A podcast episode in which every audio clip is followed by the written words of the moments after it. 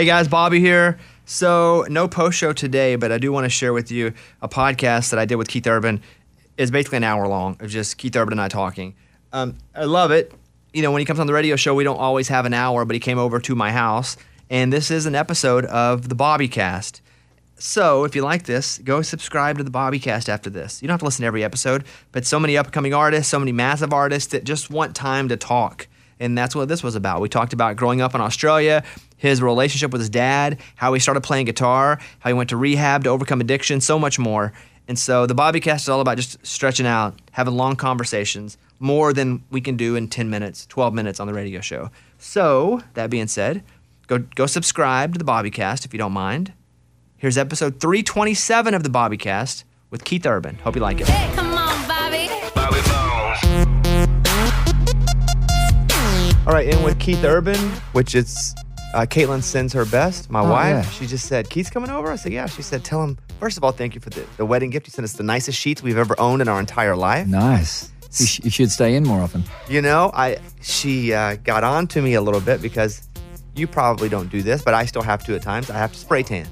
Yeah. Okay. Right. Okay. And I got into the sheets in spray tan once. Oh, right. And she reminded me how nice of sheets they were. Right. And that I should never do that again. And then you reminded her how much expensive tanning was, and it didn't work. Uh, the tanning does not really hold a candle to the, the nice sheets. to the destroyed sheet. Yes, Yeah, but they right. weren't destroyed, and they all came out wonderfully. But she said, "Tell him thank you," and she had even That's asked, funny. and you tell me because we had written uh, you and your lovely wife a thank you card, but we thought we would just mail it instead of handing it to you, which would have been more awkward to, to hand it to you in person or just to get it in like a normal in the mail. Either way. Both are fine. Yeah. And you could have even not sent it, but told me that you did, and that's the thought that counts. I said that too to people, and I said, Yeah. "Hey, what if I just send people a message for a wedding gift, Right. like a video message, a Yes, heartfelt sure, message, absolutely. human?" Yeah. And said, I'm "Hey," good with that. And I said, "But everybody just roasted me, Right. like it was the dumbest thing they'd ever heard." oh, well. because they just love the tradition of the hand. If someone sends me a thank you card for something I expect a thank you card for, Yeah. Yeah. I don't feel like it means as much. If I get a thank you card for something I don't expect a thank you card, Absolutely. that's awesome. I hear you. you know, Yeah. It's it's a com- complicated etiquette, isn't it? is this back home? is it so etiquette Back in like Australia, New Zealand? Is, yeah. Etiquette a word? or is this an Ameri- is this a dumb American thing where we have this? You know, is this is this a thing there with after if someone gets married back in New Zealand? I had to learn the whole thing about thank you cards, and uh, because I didn't grow up with any of that, I think my family was not that etiquette at all. etiquette, a term we've just no, they, they were not at Yeah. all. I, I, I had to learn the hard way here that you write thank you notes to people. That was I was, that was completely foreign to me. I remember once you were kind enough to invite me over to your place. It was um, a Christmas and we were in Australia. And you said, Hey, you should come over. And I was talking to you about music in Australia, New Zealand, and country music in particular. Mm. And I was like, What is country music like here? And you, you had kind of expressed to me that country music there is kind of AM, like it's a different kind of homebred, folksy country in Australia. Now, some of the, the American version is getting over there, Right. but it's hard to find country music on the radio in Australia. Well, the the struggle for Australian country artists is there isn't the big mainstream infrastructure that there is here in America. You know, here we have FM country stations everywhere. You got satellite radio. You got uh, multiple video platforms. This is even preceding YouTube with CMT and, and GAC. None of that existed in Australia. So there was a lot of country artists wanting to make more mainstream sounding country music, but there wasn't the platforms for it. And to some degree, that's still a struggle there. So, how growing up there did you attach yourself to the thought of country music and that that's the kind of music you wanted to make? Or were you naturally just making it and it was the most organic place for you to fit musically here? It well, I mean, Nashville was just the destination because Why? Why? Why was it the destination? it was written on the back of all the records that my dad had, um, Don Williams mostly, and uh, Glen Campbell, Charley Pride, Merle Haggard. Uh, all of those records all said on the back of them recorded in Nashville, Tennessee. So as a kid, I'm like, oh, that's where you go to make records. Period. I just thought that's where you go if you want to make a record. But how did your dad get so involved in music from Nashville? Because not not all was from Nashville. No. You're talking about country music, like other than Bob Dylan, Nashville Skyline. Right. You know, there's there weren't a lot of uh, I don't know if pop would be the word, or Nashville wasn't big unless it was country Americana. But Sure, how yeah, did your yeah. dad get involved in that scene musically? So in the 50s, he was playing in a band in the 50s. He was a drummer. And he played in a band called the Ricochets in New Zealand. And in the 50s, rock and roll happened in the mid 50s, right? So made its way down to New Zealand. My dad got obsessed with rock and roll and consequently American movies, American cars. We always had American cars growing up, which is crazy in Australia. And he was just in love with America. And he loved rock and roll in the 50s all through the 60s. And then in the late 60s, when rock and roll kind of went in a, in a bigger, kind of different direction than, I mean, the origins of rock and roll is really rockabilly. You know, there was, there was a country element in, in early rock and roll. So when rock then became more rock as we knew it through the 60s, 70s, my dad went, oh, that's kind of a little too hard for me. And the, here's the connection. There was a group called the Pozo-Seco Singers, which was a folk group in the 60s. And one of the members of that group was a guy called Donald Williams. And then he broke away from that group, dropped the Donald, became Don Williams, and went country. And my dad just followed him. That was really it. And so you growing up listening to that music, that was your music in the house. Yeah. Yeah. Well, and my mom loved Neil Diamond, Everly Brothers. Um, my brother was into ELO and Supertramp and Eagles and Fleetwood Mac. So that was all the fusion. How proficient was your dad with a guitar? Oh, terrible with guitar. Great with drums, but terrible on guitar. So for you, what did, was it drums at first, or were other people playing a guitar around you, and you were like, "Dang, that that's it for me"? No, I, they said I, mum and dad bought me a, a ukulele when I was five, and I guess as a toy. I mean, and and my dad said I could strum it in time with songs on the radio. I wasn't playing any chords, but the rhythm was there. So um, Rhythm, which I mean, possibly from him. definitely, Yeah. yeah. And my grandfather played piano, so all of my dad's mus- uh, brothers were all musical: trumpet, piano, guitar, uh, drums. Four brothers, uh, so it was all musical, and and I just took to guitar. I guess because of the ukulele. Was he the dad that wanted you to follow in his fu- footsteps of, "Hey, if I'm musical, I think it's cool that you're musical," or like so many people in the creative world, it's I've seen what a beast this can be. Right. Like I would like to push you away from it unless you push so hard back that you want to get in it. Yeah, that that was it, definitely. Because I, I, I, I hated. I wasn't very disciplined as a kid. I, I don't know if you can relate to that, Bobby. But were you disciplined as a kid? Because Are you disciplined now? Bobby? Yes, because of the addiction that my mom had and my dad left, you know, because I was by myself with my dad bailing out when I was six, Right. My mom being a drug addict her entire life. I was so disciplined that I did, I couldn't go down that path, or I Mm. was going to just go down the path and live in in that path. Mm-hmm. Um, so Mm. you know, even today, I've never had a drink of alcohol because I feel the addict in me Right. with other things I do. Right. So I am extremely disciplined until I'm not, and then I'm off the end. Mm, And I have to find, and I don't know if you have to do this at times. Well, I have to find my healthy addictions, and I don't know if hmm. that's a, if that's a safe thing to say, Sure. but I need to be addicted to something, so I have to find the healthiest thing for me to be addicted to because my natural gravity is to go to something and in, and, and invest myself all the way in it so much so that it is unhealthy. So I got to find the healthiest version of that because it's just in me intrinsically. Like Sure. I, I, I, yes, I am so disciplined to a fault Right. Because I know. I had one instance where I really felt it, and I do want to get back to, you know, talking about your, your parents. But I had one instance when I was, um, I got jumped and got a gun to my head, and I had a bunch of like trauma in that way where I got held at gunpoint. I had um, had my house broken into. It was like a lot of things happening when my career was just starting to take off, and I didn't take it seriously yet, and I was having some some threats from the outside and I couldn't sleep. And so my doctor was like, "Hey, you should if you can't sleep and you're sick, you should take sleeping pills." Took them, had trouble with them, couldn't get off of them, Mm. and I was like, "Oh my god!" Were you taking them and staying up? I And w- enjoying yes. that side of them. well, yeah, I don't remember. I don't. Right. Yeah. I don't remember. Right. And so I would take these sleeping pills, and I remember the day where I went, "Oh, I, I'm stuck. I'm stuck." wow. And it was the only time because I remember my mom being Because so you bad. couldn't sleep without them. couldn't sleep with couldn't sleep without them. Right. felt like they were tethered to me anywhere I went at any point. I had Mm. to have them with me because it, if I needed to sleep, that was the only way I could go. Right. And I uh, remember thinking, "Oh, I'm I, I can't I can't beat this right now. Mm. Like this has got a hold of me. And it was the only time that I ever related to my mom because she had been in Right. rehab in and out, and I'd always thought, why can't you just beat it? Yeah. But I just had a smidgen of it, Yeah. and I was like, oh God, this is it. Yeah. And so because of that and how I grew up, I, I'm extremely disciplined. Right. So to answer your easy question about life and music, I- Yeah. you know, I do have that discipline in me from uh, I got to be or I'm going to go off Yeah. That makes sense. and not be completely. Yeah.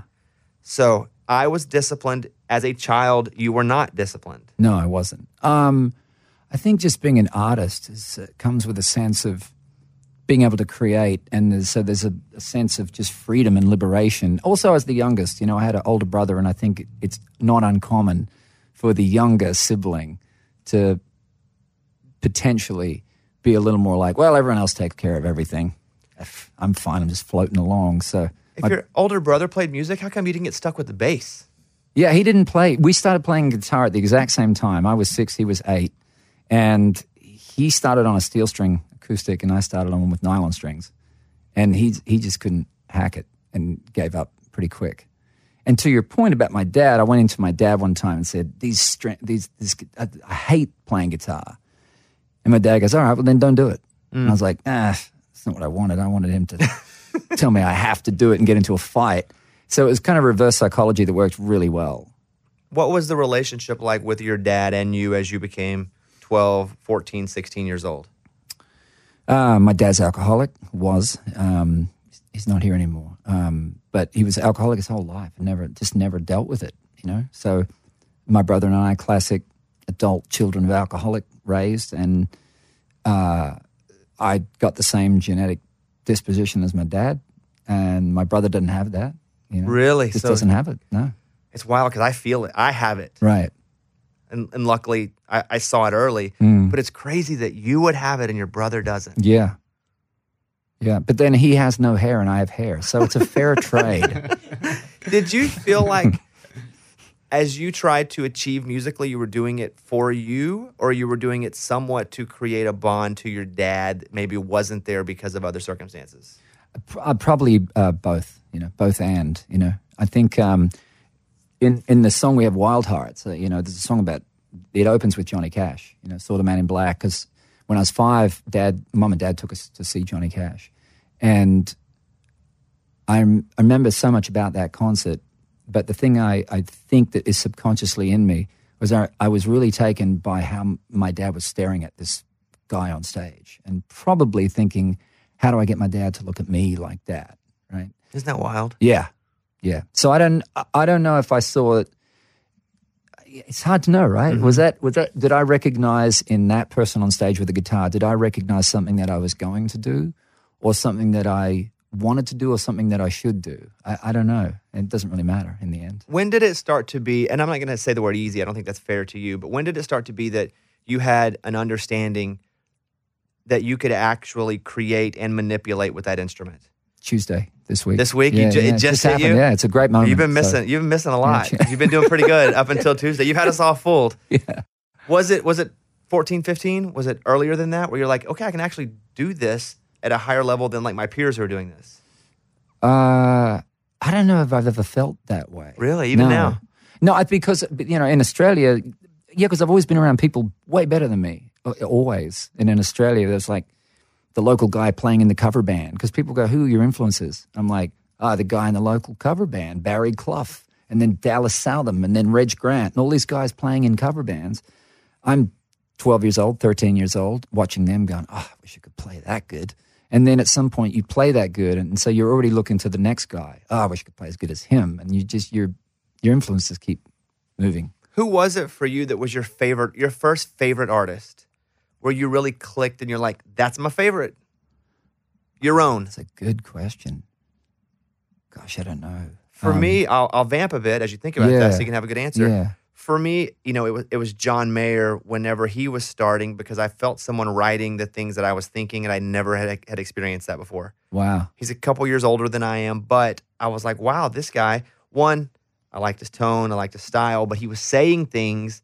It was like a really good comedian. You know how you go, oh, I, I always thought that. I just didn't know how to say it like that. mhm. It was the first time I'd ever heard that in song. Right.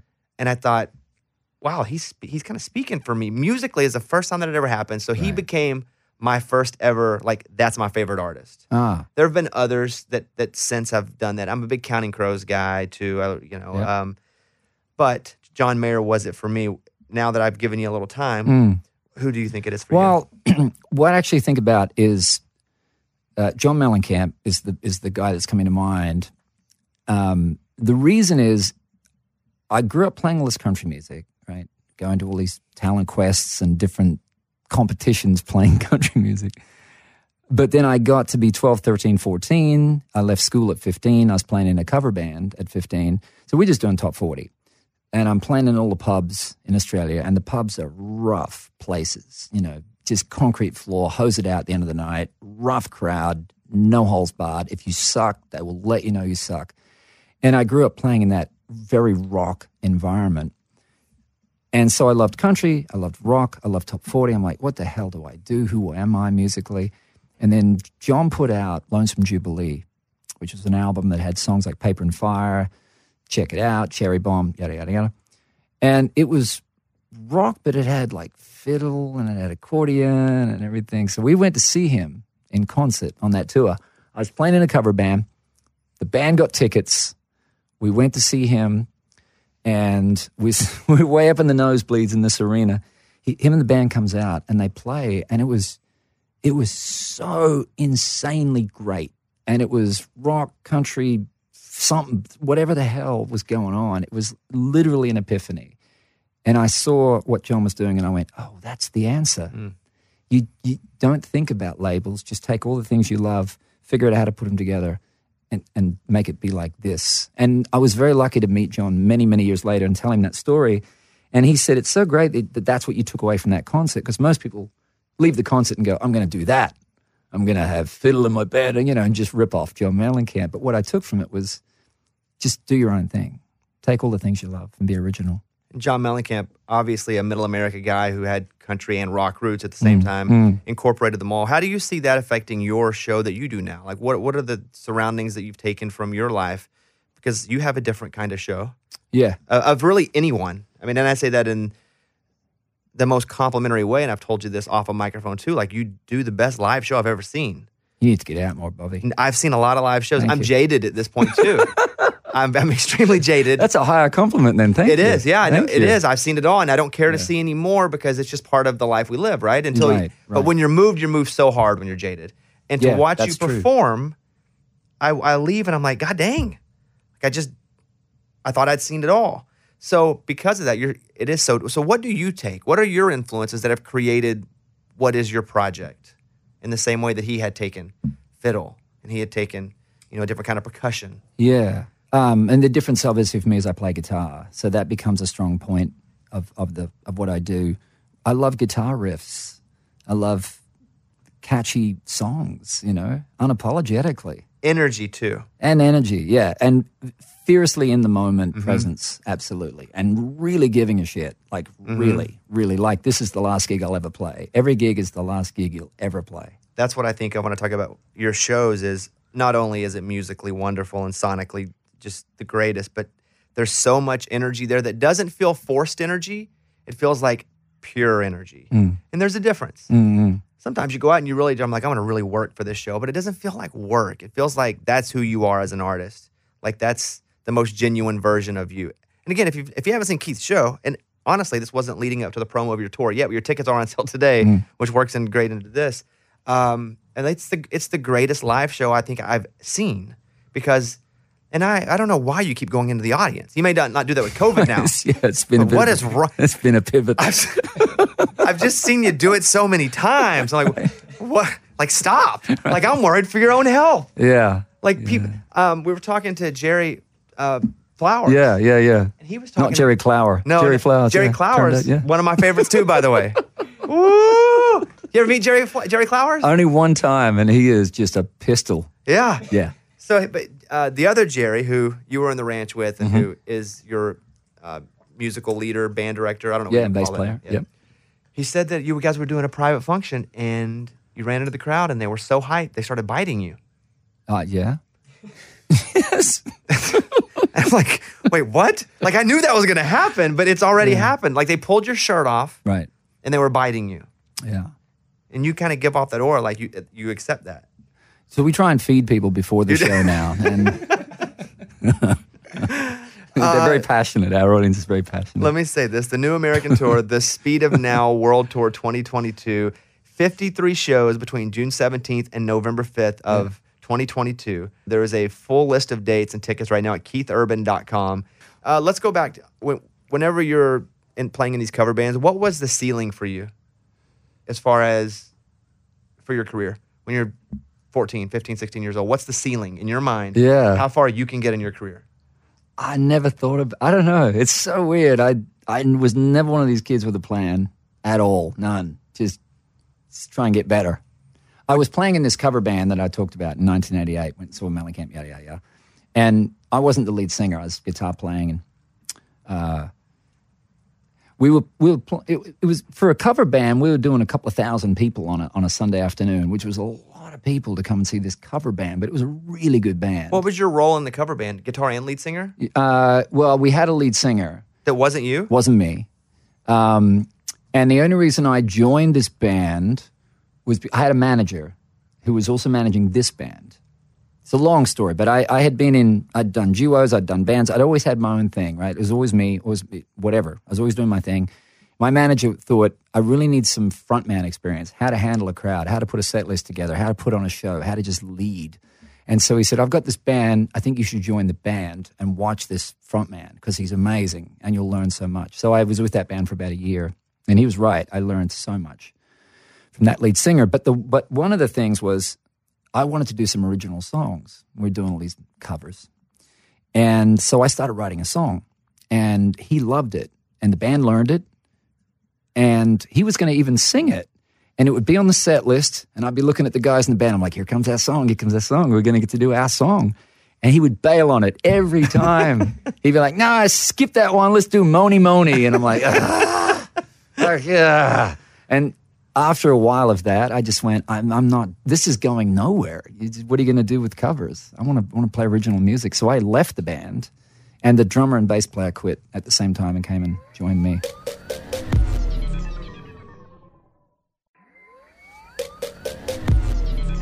And so then what do you do? do you, is, is, it a new name band? Is it, are you, It was just me. It was just solo.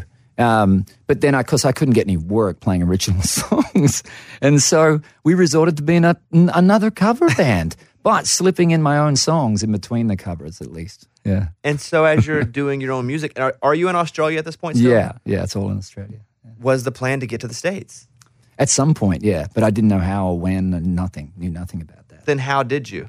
So in 1989, uh, my manager got some tickets for us to come over to, to America, and we came to Nashville and spent stayed down at the Shoney's, which was on Demonbreun, and pitched my crappy demo to all the labels and met with complete silence.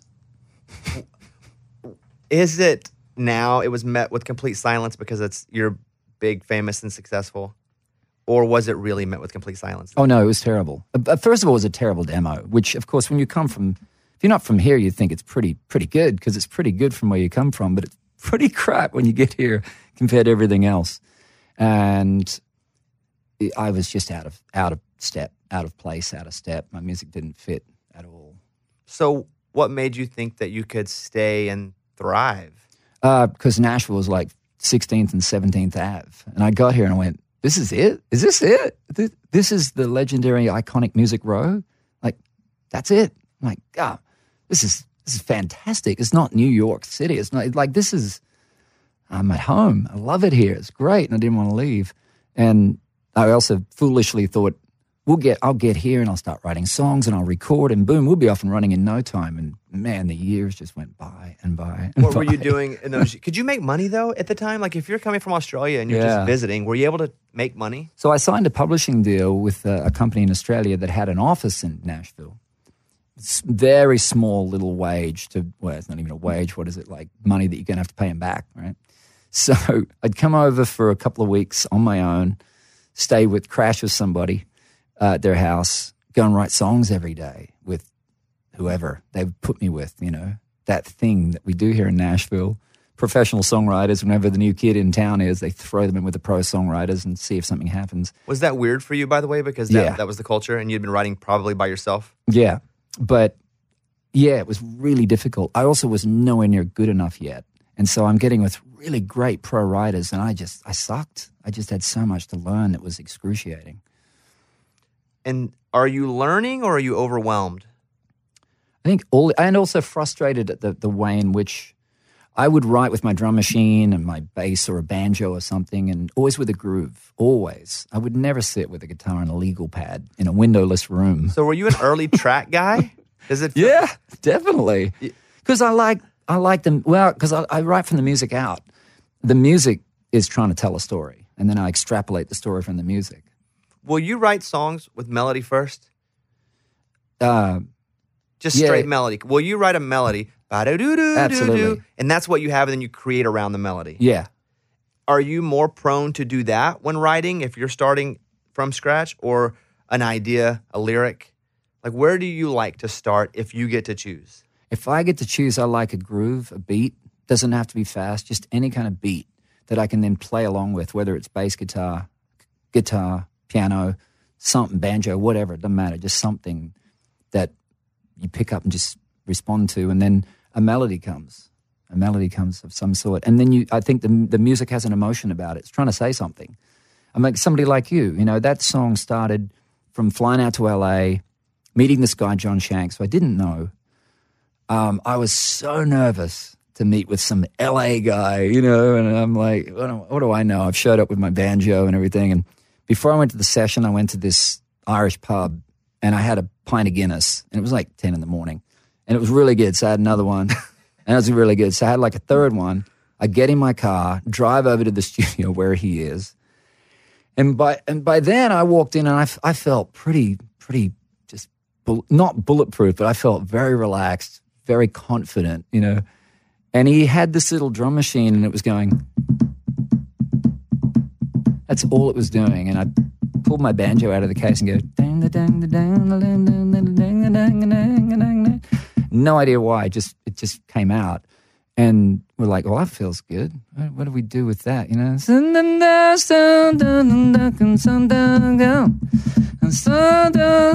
gotta find some words for, and, that, and that's that's it. And then you just the rest comes. Hopefully, so you're creating that vocal melody too without putting the words on. Yeah, yeah. So ba ba ba da. So the, Yeah. that that and then you'll go. Would you record that? And then Yeah. you go back over and go. Okay, you know what's down here. Yeah. Uh, Well, a lot of times the gibberish is, is actually trying to say something. Like you'll listen to the tape, which we had a tape then, and it would be, "There's a new wind I never know." You're like, oh, there's a never some, was that a new win? Something? I'll write that down. Never, never known. Sounds like it's like it's, it's all in there. I think Mick Jagger calls it making vowel movements. Great. So as you're here and you're learning to write, when does the ranch start to be a thing? Uh, well, um, this three piece band that I mentioned, I had drummer and bass player that I took from this cover band. I thought, well, let's let's head over to Nashville and do some shows. You know, all I can bring is bass player and drums. I got no money. I can't afford anything. Um, by right around that time, I actually had built out a five piece band. I signed a record deal in Australia, did a did an album, put two more guys in my band, keyboard and guitar. So I had drums, bass, keyboard, guitar, and me. And we were touring around playing these songs off my album. So it was starting to happen in Australia. It was popping, had a song on the radio, and I was like, here we go, this is great, you know. But all I wanted to do was come to Nashville. I couldn't bring the whole band. So I could bring bass and drums, the least I could bring and make a sound out of it. My bass player and drummer were the two guys that didn't sing. So I had no harmony, no nothing. So my bass player went back to Australia and I found a singing bass player from Florida. And we played for a year or so. And then he went back to Florida and we found Jerry, who came in and took over. So we were three piece because of no money. It was not my preference. It just couldn't afford any more players. And that eventually became the ranch. What's interesting about that is we were playing back some of the ranch stuff with Jerry, and it feels like it was just ahead of its time. Like that, that music, and we were listening to some demos and some old, some old, you know, ranch cuts. Right. It ju- it feels like seven years later Right. that probably hits. yeah. Do Yeah. you feel like it was a bit advanced musically and that's why it didn't work at the time. Yeah, it certainly didn't sound like anything on radio, and that that's always the thing, you know. With the record we made in 1997, just didn't sound like anything on the radio. Whenever, It was hell making that record because we were signed to Warner Brothers in 1995, and we went in with every court-appointed producer in town. Uh, every one of those situations didn't work because what happens is we would either sound like us, which didn't sound like the radio, or we would sound like something that could go on the radio but didn't sound like us, and we were just in hell. And just no matter what we did, we, we just couldn't make it, couldn't make it work. Was there someone that was betting on you though, as Keith Urban? Like, okay, the ranch didn't work, but we still have faith in you. And so many times in this town, once you don't make it, people are like, "Well, you're just not gonna make it." I see it all the time. Right. They're like, "Well, you didn't make it. Probably not for you." Yeah, Was there anyone that was like, "Hey, I know that didn't work," and maybe it was just you, right. but was there anyone that was like, "Hey, I, there, you have that star. Like, let's keep going and try to figure out who Keith Urban is instead of this three piece." I think that was me. I mean, I, I just had that burning belief. I know why is because I was, I'd grown up on all this music. I knew how to make the music, but I didn't know how to make it with this band. This band had a unique sound about it. And the band wasn't, I wasn't trying to get the band signed. I, you know, the band wasn't in the plan originally. It morphed into that. So it was originally you. It was me. It was me and my bass player and drummer. Yeah. We didn't have a name. It was just my name. Um, but we got messed around with so much by the record company, and the tipping point was over at that label at Warner Brothers at the time. They just signed me, not the other two guys, and we made the record. And they said, "Oh, we're going to send you guys out maybe to um, play some of these songs, but actually, we're not sending you guys out. We're just going to put a house band together." And we're going to send out you, Keith, and about four other artists on our label, and you guys will all share the same band. And I went, no, I won't.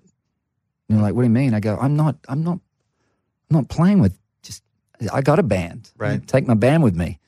And they're like, yeah, but we didn't sign your band. And I go, no, I know, but I mean, they're my band. It doesn't make sense when I play with someone else. And uh, when we got dropped from that label and went over to Capitol, I said, you have to sign everybody. And I'm, I'm going to get rid of my name too. To hell with it. I'm getting rid of my name. We're doing it, you know. And I had so many people around me saying, don't do that. Don't, don't drop your name and just lose yourself in the band. But that's what I did. When you became Keith Urban, I want to roll through some number ones here. 2001, uh, your first number one, But for the Grace of God. Let's hear a little bit of this. grace of God, you are. I must have been born a lucky guy. After the years of struggle on a label, to have a hit, did it feel like a relief or did it feel like this is amazing? Because there's a difference. But was, Yeah. it, was it like, oh my God, thank you? Was it like, woo, that's what I'm talking about? Yeah. It, all the above. It was surreal. To have a number one song in America was just crazy. I remember that day like it was yesterday. Really? Oh my god! 20 years ago, you still remember it like that, your first vividly. one? Yeah. I remember exactly the house I was at, what I was doing, who told me, everything like detail because it, it was too surreal. I was like, number one, like the number one most played song on country radio in America. Truly? Really? Did your life change after that? After you had a number one, since you could say it? um, I felt like, okay, now we got a chance to get some more music going. And um, the next single after that, I think, was Where the Blacktop Ends. Which is weird because it peaked at. I was looking at numbers. It wasn't a number one. No. But that to me is one of the songs I think of when I think of you and your catalog. Is where the blacktop ends. Right. Wasn't even a number one, No. which shows you not all number ones are career songs, and not all career songs are number one songs. So true. Even in 2001, 2002, Mm-hmm. did that song feel big like a number one song? Where the blacktop ends? Can't remember that. That one you can't remember. No, I can't remember that. I mean, I I remember making that a whole album with uh, Matt Rollings, and it was the first time where I was in a studio and having gone through all of the famous producers and realizing none of it works for me. It just I don't know what I'm going to do. Um, there was a guy running Capitol Records at the time called Pat Quigley, and he was the president. And I'd used every proper famous producer and none of it was working. And I went into to Pat and I said, Can I just, I had just done a session with Matt Rollings for somebody else. The two of us were playing on it. And I clicked with him and I really liked him a lot. And I said, Could I just go in and record some songs with this guy? Because I think he can put a good band together and we can just make a record that sounds good. And he went, yeah, whatever. Just it was very much that case of like, go do whatever you want to do. We're not that interested. You could tell. It was like, whatever. Just go and do. So we went and cut up for the grace of God and like four or five songs. And I took him in and played for him. And he goes, that sounds good. And just finish the record out. It was no big deal. And we handed in the record and it had It's a Love Thing and Want to Be Your Everything, all the singles that came out, Grace God, Blacktop, all that stuff. Um, and they put out Love, It's a Love Thing. I think it went to number 18 or something like not it's okay, pretty good. Uh, they put out another song, um, "Want to Be Your Everything," and I think got to top five or close to it. And it wasn't. It was okay. Everything was okay. And then the label really focused on me, and they put out "Grace of God," and it did that. And I could feel everything change after that. Whenever somebody like you comes out, 2002. Here's a little clip. Sunshine shining down on me and you. Do you remember this one as vivid? Your second number one? Yeah. You do? Okay. Everything about it, recording it. First time I'd worked with Dann Huff, um, working out at Sound Kitchen at Franklin, and the, the putting the putting the band together and the the set the whole session. I remember it so vividly because it guy- felt magical. Does a guy like Dann Huff challenge you? So uh, I was going to do the next record on my own, um, Golden Road, and I had already done six six sides of that record, including Who Won- Who Wanted Me. I put the band together. I chose the studio. I chose the engineer. I put it all together. And then someone said, you know, you should try and work with Dann Huff. And I went, no, I don't want to work with him because. And they went, well, he's a guitar player. I mean, I, I'm so not going to work with a guitar player who's going to tell me what to play you know, I don't want that. I've been down this road before. And they're like, well, just give it a shot, you know. And I met with Dann, and this is a true story. And I, it's really a compliment to Dann. Met with Dann. I said, okay, I've got this one song. It's called Somebody Like You. That, that'd be a good one for us to start on. And I'd already been in the studio for two weeks with this band. We'd cut half the record, it was already done. And Dann says, okay, this song feels great. Um, I think we should use this drummer. And I go, already got the drummer. Well, I think we should use this bass. But I go, I got the whole band, Dann. I got the whole band. All right, well, I like to work at this studio. I said, I'm already at the studio. We're going to be at Sound Kitchen. Okay, well, the engineer I like to use is, I already got the engineer. His name's Justin Niebank. And he goes, well, what do I do? And I go, you just show up. That's all you're going to do. Show up because I want to see what you do. I'm sick of these producers that say they're a producer, but really they have great engineer, great players. They don't do anything. I saw it again and again and again. And I'm like, just show up. What the hell can you possibly bring to this session? I want to see. And he walked into that session. I'd been with this band for two weeks. He walks in, and I literally could feel all the musicianship go up a whole other level just with him being in the room. He sat in the room. The band's playing a bit of somebody like you. And he goes, Hey, Chris, just change that snare a little bit there. Okay, yep, uh, leave that bass part out right there. And you play that bit over there. And he, I watched him arrange this thing, and the whole track just elevated. And I'm like, Well, damn, this guy's the real deal. He's so good. When did the town start to treat you differently? Tuesday. It's the same day. answer. um, I, I, I was already getting support from the town very early on. I think because of all those writing sessions, you know, and when you write with people, word gets out whether you can really sing, really play, whether you know about country music, if you're legit or just some poser, really. So I think those sort of guitar pull sessions at people's houses, going to the Bluebird, people knew I was, I was for real. I was watching some of your performance with her, I guess all of it, for, Tina Turner for the Rock and Roll Hall of Fame. Oh, wow. Um, wh- How did how did you do? uh, How did you get called in to do that? I haven't seen any of that yet. You haven't? No. Um, What do you mean you haven't seen it? You don't watch? Do you watch your stuff? no. Well, no, I haven't seen that. No. But Um, generally, will you go and watch your stuff? it depends. Are you one of the guys that after a live show you want to go and critique it? I, pro- I probably should do it more than I do. Yeah. Yeah. It's always better when I get in there and care. How how does a, a, a Rock and Roll Hall of Fame invite come with Tina for Tina Turner? Uh, because Bryan Adams couldn't make it, and they just called me up and they go, "Would you come and fill in for Bryan?" This is like day COVID. before the COVID, right? Yeah, And that's why, yeah. it was a it was Thursday, and Nick and I were going to the Bahamas, And my manager calls me and he goes, Hey, can you come fill in for Bryan? Blah, blah, blah, blah, blah. And I'm like, Yeah, we're going to the Bahamas on Friday. He's like, Yeah, you, you didn't hear what I said. And I was like, No, I heard you. We're, we're heading off to the Bahamas. And Nick's in the car and Nick's like, Oh, I think we should do that. That sounds fun. But in my, I think in my head, I'm like, this sounds overwhelming. I've got to learn a song in record time, a song I've never played. It's not really my kind of song. It's not my vocal range. It's not in my key. I, I'm so in over my head. You know, I was terrified. You still get terrified? Yeah. Wild to hear. Yeah. That you- well, to- that, that anything musically would intimidate you.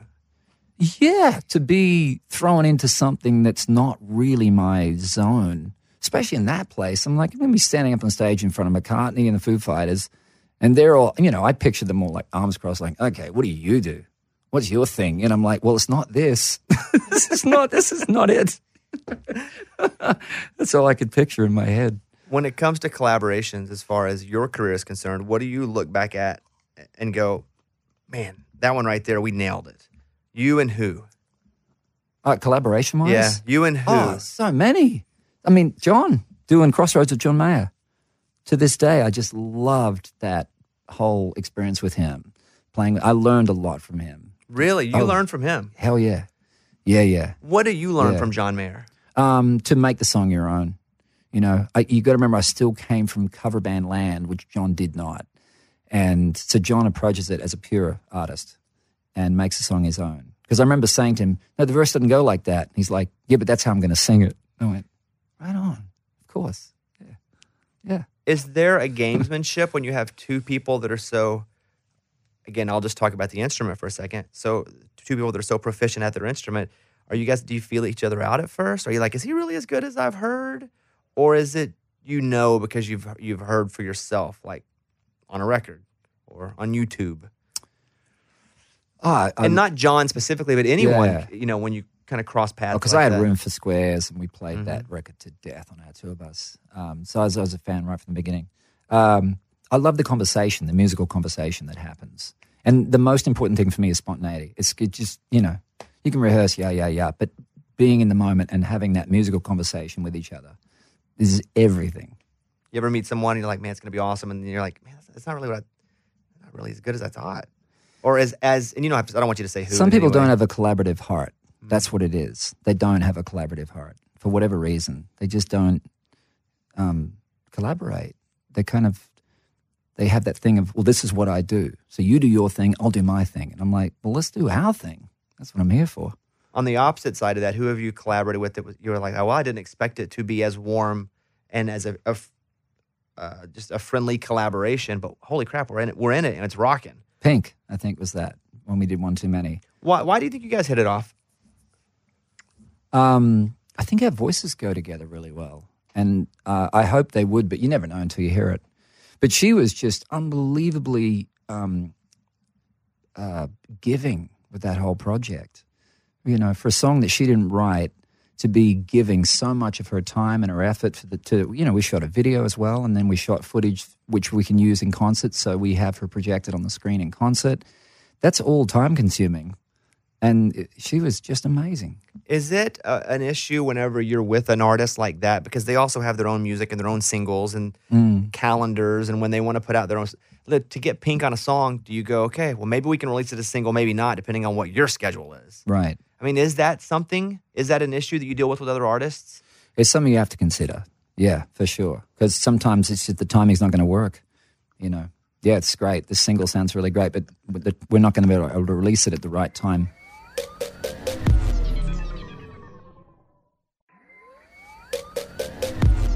I was reading on the internet that you bowl. Are you some of the stuff I didn't know and could be crap? Are you a bowler? Yeah, Are you a good bowler? I'm okay. How do I not know that? I, I don't know. We've never talked about it Exactly. or been bowling. True, but where did where do you where do you bowl? I haven't bowled in a long time. It's just one of those things that I happen to be not bad at, sort of out of the gate. It's that eye-hand coordination that guitar players have. Do you know your highest game? Is that what you call it? A game? Yeah, no, I don't know. Yeah. Um, uh, you know, Did you 200 have an average? 200 and something. Really? Yeah. It's not great. I mean, 300 is a perfect game, right? You ever done that? Definitely could crack, no, but definitely could crack 200. You play pool? Yeah. You go to that? I think that's mandatory when you're from Australia. You got to play pool. Is that a thing? Yeah. Very much like all the pubs, I grew up yeah. in, they all had pool tables. So say you- sign of a misspent youth. Well, think about that though. You're you're good at bowling. You're good at pool. I mean, is that you're obviously good at guitar? Which one made you good at which? Because you do have the hand-eye coordination there. It's Right. It's, it's not a coincidence. All No. those are very hand-eye coordinated. Do you think being a good guitar player helped you be a good bowler? I suck at base at um, basketball. I cannot get that thing in the hoop. So there goes that theory. You true or false? You were once the, a road guitarist for a bit uh, for Brooks and Dunn. No. Never. One of the many things on Wikipedia that's not true. I didn't think the bowling was true. I'll be honest with you. I Oh, right, expected you that go. to be false. Right. Okay. Yeah. Uh, So where does that story come from? Do you know? yeah, we toured with Brooks and Dunn in 2001, and I came out and played one song with them as a guitarist, and I think that then from then on, You people were a backup. Yeah, I was player. like the guy in the band. Well, what happened was we were going to pull a prank on them, and they had a guitar player in the band, Charlie. I've forgotten his last name, Charlie, and he had his hat down real. He had wore a hat, wore, wore it down super low. Had this like leopard print shirt and everything. And during the tour, I was thinking I could probably masquerade as I could probably pretend to be him, and the boys wouldn't even know. And so during one of the shows, Charlie slipped out the back while he was playing. I already had the same clothes on, slipped right out and reclaimed his spot on the stage and played an entire song. And then in the middle of the, when the solo happened, uh, Kix goes, Charlie! And I ran down the front and was shredding right in between Kix and Ronnie. And it took a beat for them to realize I wasn't. But Charlie. they did realize Yeah. it eventually. So I think that was where this rumor got started. What's like a Tuesday at your house like? And I ask that because you and your wife exclusively are superstars. When you're together, I feel like you're kind of normal. Right. It's it's it's a weird situation. Yeah. Like, like when I see you two, if we're in an event or something, I feel like as a couple, you're quite approachable. Individually, it's different because I feel like I know you and I could just come up to you. Yeah. But individually, I would say you're superstar Keith Urban and she is superstar Nicole Kidman. But together, it's almost like a normal husband and wife. And I've not seen that vibe with any other couple. Hmm. Usually it's different. It's like they're much more, uh, they're, they're much less approachable together because there's so much Right. more power there. Huh. But it feels like you're a normal, normal married couple at home. Yeah. Is that true? Yeah. You've been to our house. It's like super normal. I saw her tell you once that she was going to stop and get some milk. Right. And I was like, You do that? What do you mean you're going to get milk? Yeah. Shouldn't someone be flying that in on like a. Flying the cow in. how, Be rock and roll in the. how, how, how do you guys maintain? What do you focus on to try to have normalcy in a life that is abnormal? I mean, look, love, genuine love, and and genuine gratitude for what we get to do. Nick has it, I have it, and I think uh, it's. We were both raised in a similar thing too. Australia's really Australia has a thing called a tall poppy syndrome. Every Aussie knows about this, and it's if you get too big in the in the south, they'd say when you get above your raisin, right? They cut you down. You get cut down. The poppy seed plant is another one. The tall poppy gets cut. There you go. Mhm. So that's it. So it's the uh, it's the tall poppy syndrome where you you don't last very long if you're strutting around with this crazy ego in Australia. You get cut down so fast. So you just are always down to earth. You're either down to earth or you're out of work. It's one of the 2 And it's it's put us in a really good place to have a good life because of it. What are you grateful for with her as a person? How does she make you better? I'm sh- and I ask this from a personal, uh, just personal place because I've never been married. I've never, I've never even told. Me, anyone. I hadn't either. right, like I never. Brand new. There was no. I didn't know how to love until now. No. Because I think you know, as you talk about the trauma from your, I, I struggle with a lot of that trauma until Yes. now, and still am, but have found someone. But what is it about her as a human that you appreciate so much that brings a different side of you out that hadn't been exposed yet?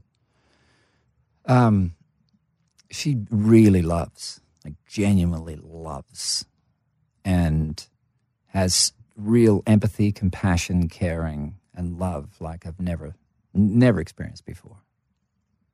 Do you ever watch her act and go, "Holy crap, that's so good," or do you see it all the time where you just expect it to be great? No, I'm amazed at it. She's so good. She's so good. yeah. And I don't know anything about acting. Sometimes people will say, "Ah, so and so's a bad actor." And I'm like, "All all looks the same to me." Yeah. However, Yeah. I was watching on Hulu what uh, Nine Strangers. Nine Perfect Strangers. Watch the whole thing. She's Right. she's so good in that that you then go, okay, that's good acting. Like she, and she is nailing these series.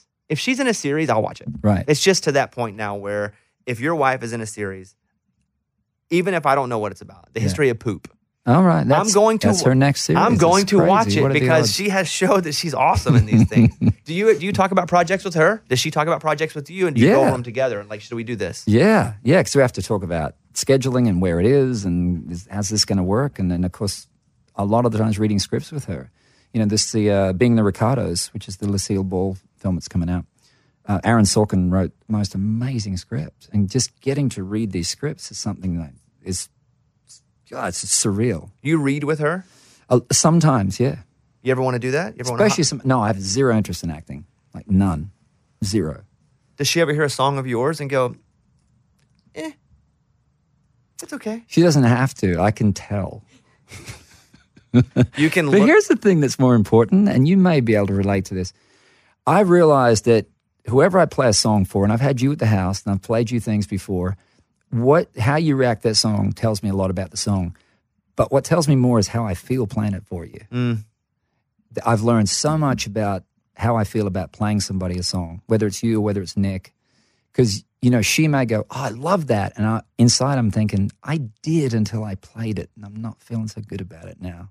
So I want to figure out what's going on. what is your relationship with singles, EPs, albums? Because it's a new land out there. Yeah. It's uh, attention spans are different. Sorry, what? Exactly. Yeah, but it is getting that way, right? Yeah. So, how are you feeling these days about 12, 13, 14 track albums? Why are do you see you changing how you're, dis- you know, doing Keith Urban distribution of music? I think I still like to think it comes down to quality, the quality of something. Because people go, oh, people want short of this, short of that, and I'm like, only because a lot of what's out there is just not great. It's okay. It's not great, and it's not great because it's having to be churned out at such a fast rate now because it's content, content, content, content. Quick, you have it with your show, and you you're trying to maintain a level of excellence with this often unrealistic demand for the amount of it. You're trying to walk a line. Always. How can I give you the best most? Exactly. That's exactly it. And I'm, I Yes. miss a lot because sometimes I do most and sometimes I do best, but I often don't get it right at the same time. And I think we're in this a lot in our society right now. The speed of everything and the and the demand for more and more and more and more. Quality takes time. Not always, but most of the time it takes it takes a beat.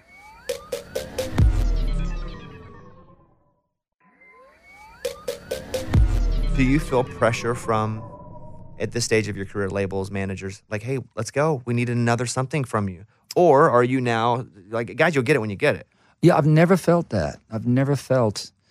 Uh, I will say, my record company, Capitol Records, who I've been with a long time, I've never ever felt anything but support for for what I do. They've never given me like dragging the record out of my hand, demanding this song or that song ever. They've been amazingly supportive. Do you need a teleprompter ever for lyrics? You've had so many number one songs. Mm.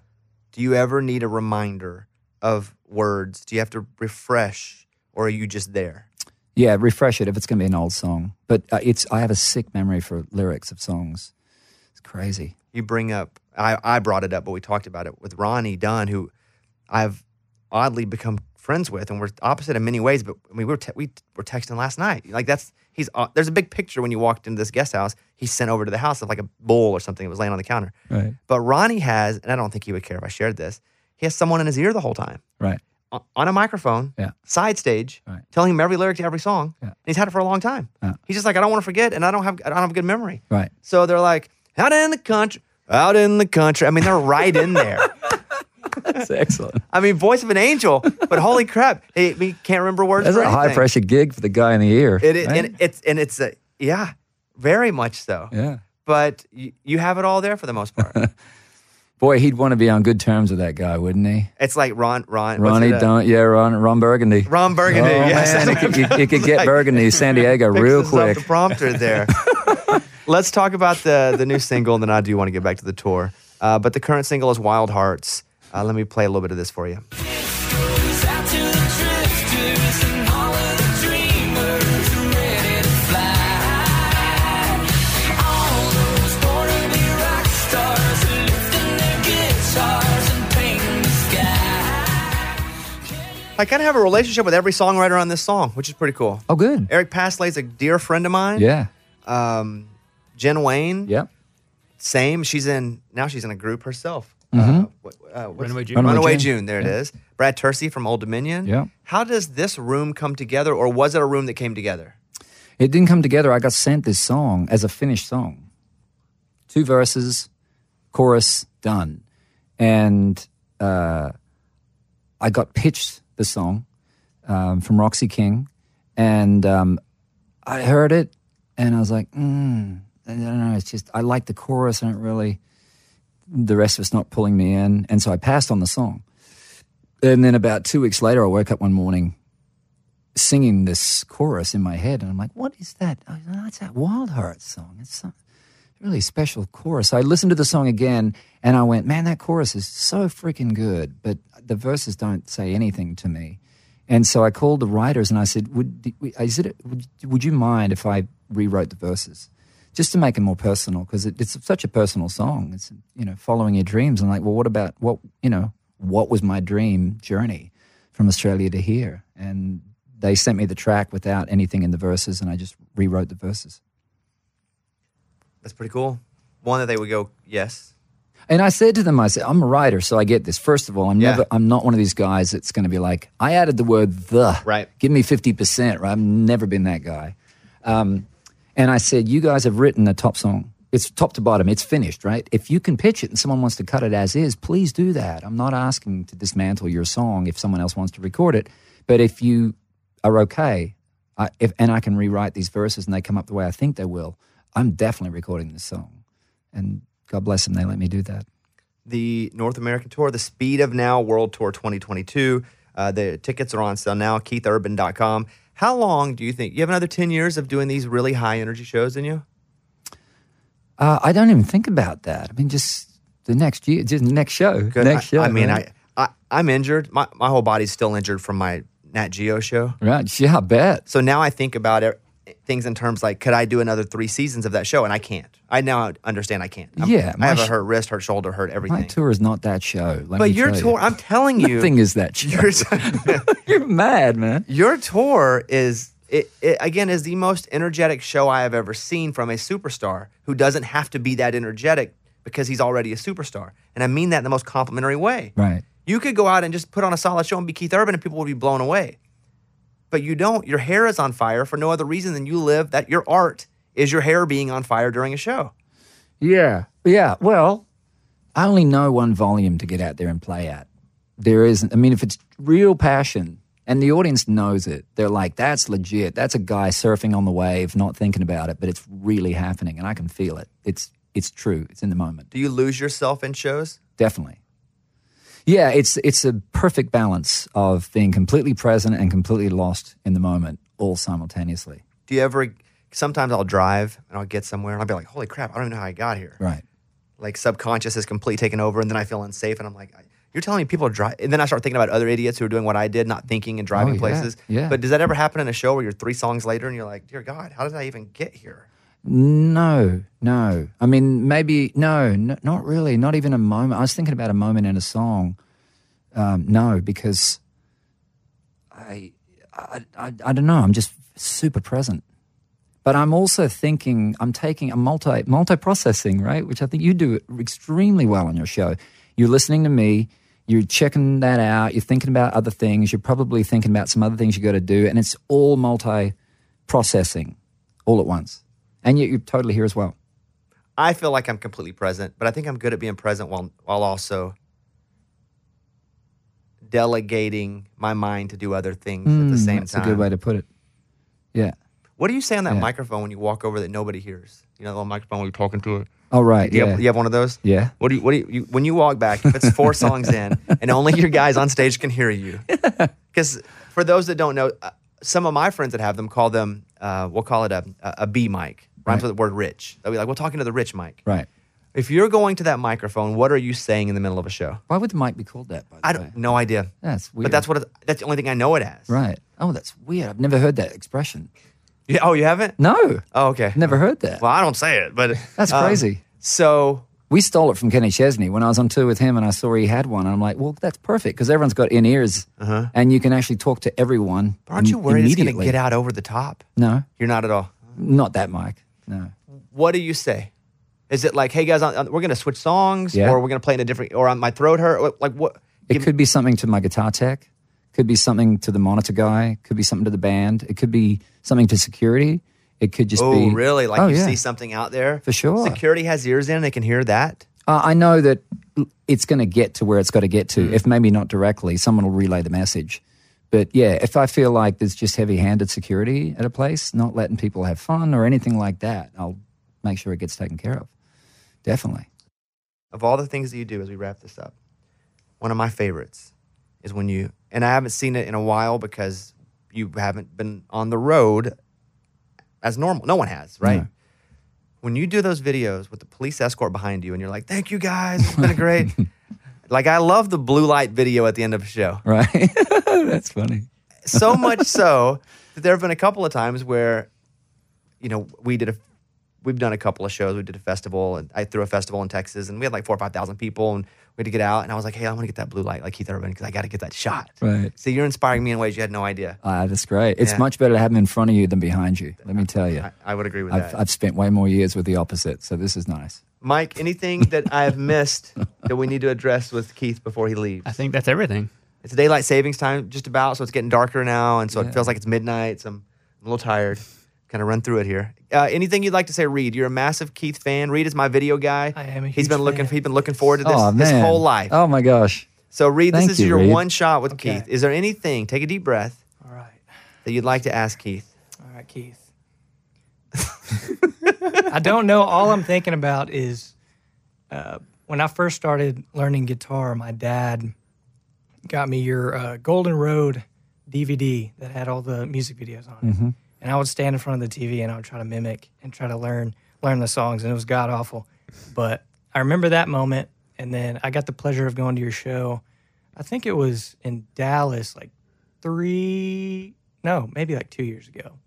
And uh, my girlfriend got me the tickets, and and of course you were out in the crowd running around, and um, you came up to us, and I can just remember my uh, my girlfriend just going, Keith, Keith. That was probably me actually, but um, yeah. So that, I, those are just the moments that came up to me. But Wow. I'm just a huge fan, man. I, Thank you so much. Huge fan. How's the playing coming along?